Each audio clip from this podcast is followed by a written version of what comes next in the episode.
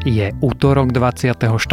júla, dnes sa síce nachystajte na oblaky, no malo by byť relatívne pekne. Dážď, prípadne búrky sa možno objavia na východe Slovenska. Denné teploty budú normálne, prekvapivo letné. Pozdravujeme Petra Tkačenka na dovolenke. Nachystajte sa na 25 až 30 stupňov. Počúvate Dobré ráno, denný podcast denníka Sme s Tomášom Prokopčákom. My vážnych necítime, ale vaši kolegovia áno. Dnešný podcast vám prinášajú svieže a chuťovo originálne zubné pasty BU od Curaprox. Na www.sme.sk lomka Curaprox po zadaní hesla podcast dostanete k nákupu BU single kevku zdarma.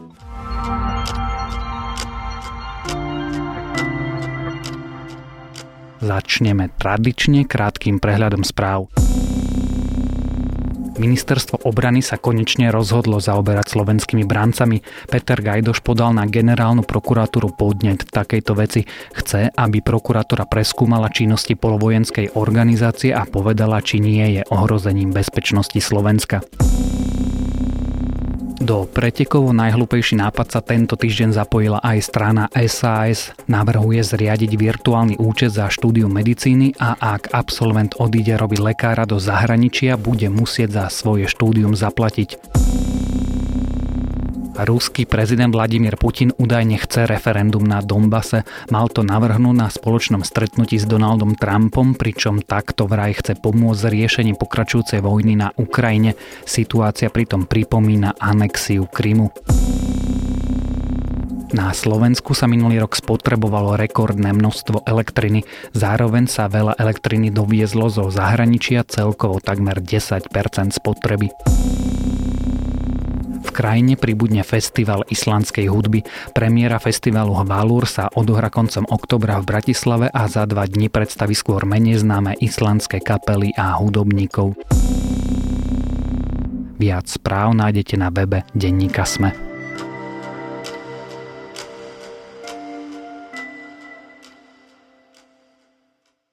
Jesť či nejesť kto mi odpovie, čo šlachti ducha viac, či trpne znášať strely a šípy zlostnej šťasteny, či pozdvihnúť zbraň proti moru bied.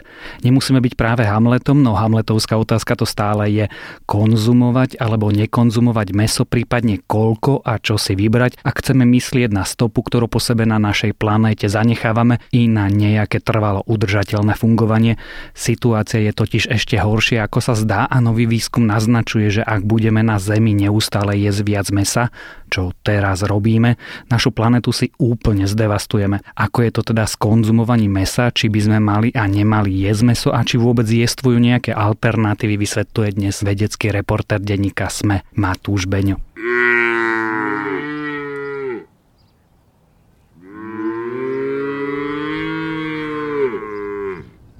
Matúš, ješ meso?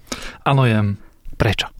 Dalo by sa to povedať, že to je kombinácia výchovy, keďže sme od malička jedli doma v podstate hlavne meso, k tomu prílohu a podobné veci.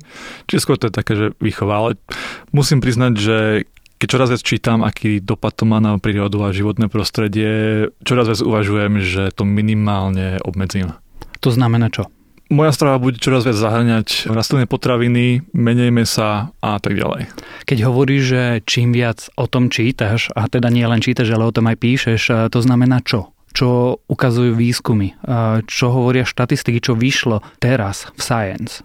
Štatistiky ukazujú čoraz väčší vplyv na životné prostredie a pri výrobe mesa vzniká obrovské množstvo emisí, nielen pri jeho výrobe, ale aj mm, vedľajšie efekty, že na to, aby sme nakrmili povedzme hospodársky dobytok, potrebujeme niekde, aby pre nich rástla mm, potrava. Čiže musíme aj odlesňovať ďalšiu pôdu. Potom um, tie emisie a nehovoriac o tom, že veľa štatistik ukazuje, že nadmerná spotreba mesa má veľmi negatívny vplyv na zdravie človeka. Napriek tomu sa ukazuje, že spotreba mesa na planéte vlastne rastie. Mm, spotreba mesa rastie. Hlavný dôvod je ten, podľa tej novej štúdie, že keby schopnosť ľudí neustále rastie, priemerná mzda rastie, čiže ľudia môžu kupovať viac, ale je nás aj čoraz viac. Mm-hmm. Čiže nejak musíme ľudí uživiť a meso je z výživového hľadiska aj iných zložiek, ktoré obsahuje, pre ľudí veľmi vhodné. Je to veľký zdroj energie. Napriek tomu si začal s tým, že je to mm, nie úplne vhodné pre životné prostredie a nie je to úplne ekonomické. Mm, nie je to jednoducho tak, že nám proste meso chutí a my chceme jesť meso. Veci štúdí spomínajú, že mm, veľa oblastí, kde sa najviac je meso, teda v tomto prípade západné krajiny, tam je spotreba najvyššia, aj keď možno, že práve teraz sme dosahli takú tú spotrebu, kde sa akože už vyrovnala, že dosiahla ten svoj vrchol, tak je to skôr také, že tradičné, že tak sme jednoducho boli vychovaní a meso jednoducho takto spotrebujeme. Keď sa pozrieš do toho textu, do tých grafov tej štúdie, tak tam ukazujú, že vlastne raketovo vyletela náhor Čína v spotrebe mesa a samozrejme nie na obyvateľa, ale v celkovej spotrebe mesa. Nie je to od nás také hrozne pokrytecké, že my sa tu teraz v Bratislave rozprávame o tom, ako by sme mali jesť menej mesa a neviem čo a hovoríme o tom, že celá planéta by mala jesť menej mesa, no ale my sme si už to meso odjedli a teraz chceme vlastne tie dobré podmienky žitia ukradnúť ľuďom v rozvíjajúcich sa krajinách. Toto je veľmi ťažká otázka, pretože s podobným argumentom som sa stretol aj dávnejšie a budem to teraz veľmi parafrazovať, keď sa nepamätám presne, keď e, sa dohadovali, myslím, že to boli kvóty na oxid uhličitý či iné emisné plyny, keď mnohé rozvojové krajiny teraz chceli, že OK, ale dovolte teraz nám vypúšťať, aby sme sa my rozvíjali. Že mi to príde podobné, neviem, či to je vhodná analogia. Mm-hmm Áno, to si fakt, že netrúfam odpovedať, že ako by to malo byť, ale pravda je, že musíme nejakým spôsobom nájsť spôsob, ako obmedziť náš vplyv na životné prostredie. Prečo musíme? Musíme strašne silné vyhlásenie. Áno, musíme je silné slovo, ale vzhľadom na to, čo nás čaká, čiže nemali by sme kde ďalej pásť dobytok, hľadovali by sme a zvýšili by sme množstvo emisí vo vzduchu, planéta by sa ďalej oteplovala, to je myslím veľmi silný argument. Aké máme teda potom alternatívy? Alternatívy sú jednoducho obmedziť množstvo mesa, ktoré máme v strave. Myslím, že to bola len štúdia z celého mesiaca, ktorá porovnávala, akože je to veľmi zjednodušené porovnávanie, ale skúmala, koľko emisí sa vyprodukuje napríklad pri výrobe hovedzieho mesa a tam sa ukázalo, že na výrobu 100 gramov bielkovín hovedzieho mesa vznikne približne 100 eh, kg oxidu uhličitého. Mm-hmm. Kdežto eh, pri výrobe 100 gramov bielkovín z tofu, tam sa vyrobí 3,5 kg oxidu uhličitého. Čiže máme byť vegetariánmi? Ani to práve, že nie je cesta, ako by a mnohí zastancovia vegetariánskej alebo vegánskej stravy chceli pretože každá pôda sa využíva inak. Nemôžeme celú pôdu na svete jednoducho premeniť na ornú pôdu, kde by sme pestovali rastliny. Mm-hmm. Navyše mnohé národy sveta, hlavne v chladných oblastiach, respektíve púštnych oblastiach, nemajú ako možnosť si pestovať rastlinnú stravu. Oni sú odkazaní čisto na živočichy, s ktorými žijú a oni jednoducho potrebujú mesovú stravu. Niektorí vedci dokonca túto myšlienku nazývajú vegetariánskym kolonializmom, že jednoducho um, modely, ktoré sú funkčné treba v západnom svete, v Európe, teda byť vegetariánom, chceme presadzovať tam, kde je to jednoducho iba inou formou otrokárstva. Hej, no a táto myšlienka je síce možno pekná na papieri, ale opäť to môže dopadnúť, že budú pri nej trpieť práve tí najslabší. Mm-hmm. Myslím, že to bola tiež uh, štúdia z roku 2016, kde vedci porovnávali v rôznych modeloch niekoľko druhov uh, diet, bola tam vegánska, vegetariánska, všežravá a ich rôzne variácie. Porovnávali z akého pohľadu? Únosnosť, že koľko pôdy sa pri nej využije, že či to je udržateľná dieta a podobne. A ukázalo sa, že keby že celý náš jedálniček postavíme na rastlinnej strave, tak to je z dlhodobého hľadiska neudržateľné, paradoxne. Aj keď by sa to zdalo na pohľad uh, logická alternatíva. Prečo? lebo ako som spomenul, nemôžeme všetku pôdu premeniť na ornu. Jednoducho niektoré pôdy sú vhodnejšie ako pastviny pre dobytok. Mm-hmm. Niekde je sucho, niekde je chladno, Presne niekde tak. sneží stále.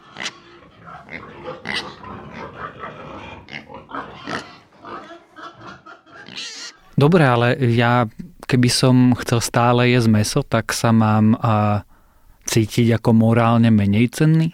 A, a nie, ale môžeš rozhodne niečo spraviť. Jedna z tých vecí je obmedziť meso, uh-huh. čo najviac. Výrazne dokážu pomôcť aj rôzne malé zmeny, napríklad vyhybať sa výrobcom, ktorých vieme, že ich výrobky najviac ovplyvňujú životné prostredie.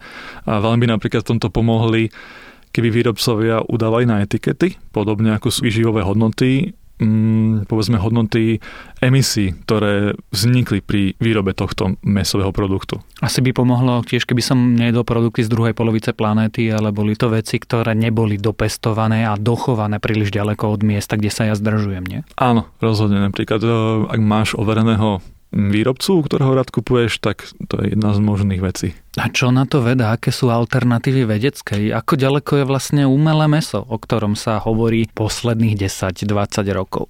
Umelé meso, čiže možnosť dopestovať a veľmi zjednodušene povedané meso v labáku sa postupne vyvíja a čoraz viac sa ukazuje, respektíve výskum z posledných rokov ukazuje, že aj cena tohto mesa rapidne klesá. Mhm, to znamená koľko?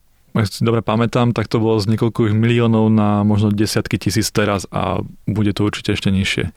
Čiže si musíme počkať, kým hamburger zo syntetického mesa bude stať toľko ako hamburger z klasického mesa a potom už vlastne nemáme pred sebou morálnu voľbu. Asi tak. O mese a nemese, o tom, či ho jesť a nejesť sme sa rozprávali s vedeckým reportérom denníka SME Matúšom Beňom.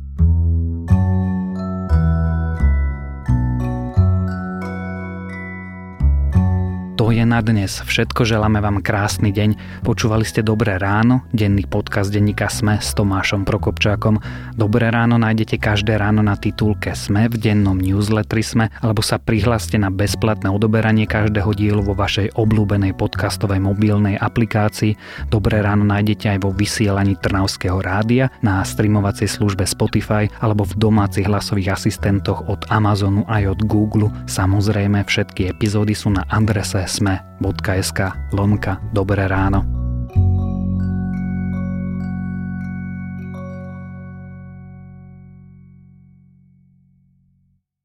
Tento podcast vám priniesli svieže zubné pasty BU od Curaprox. Využite heslo podcast na www.sme.sk lomka Curaprox a nákupu BU získate single kevku zdarma.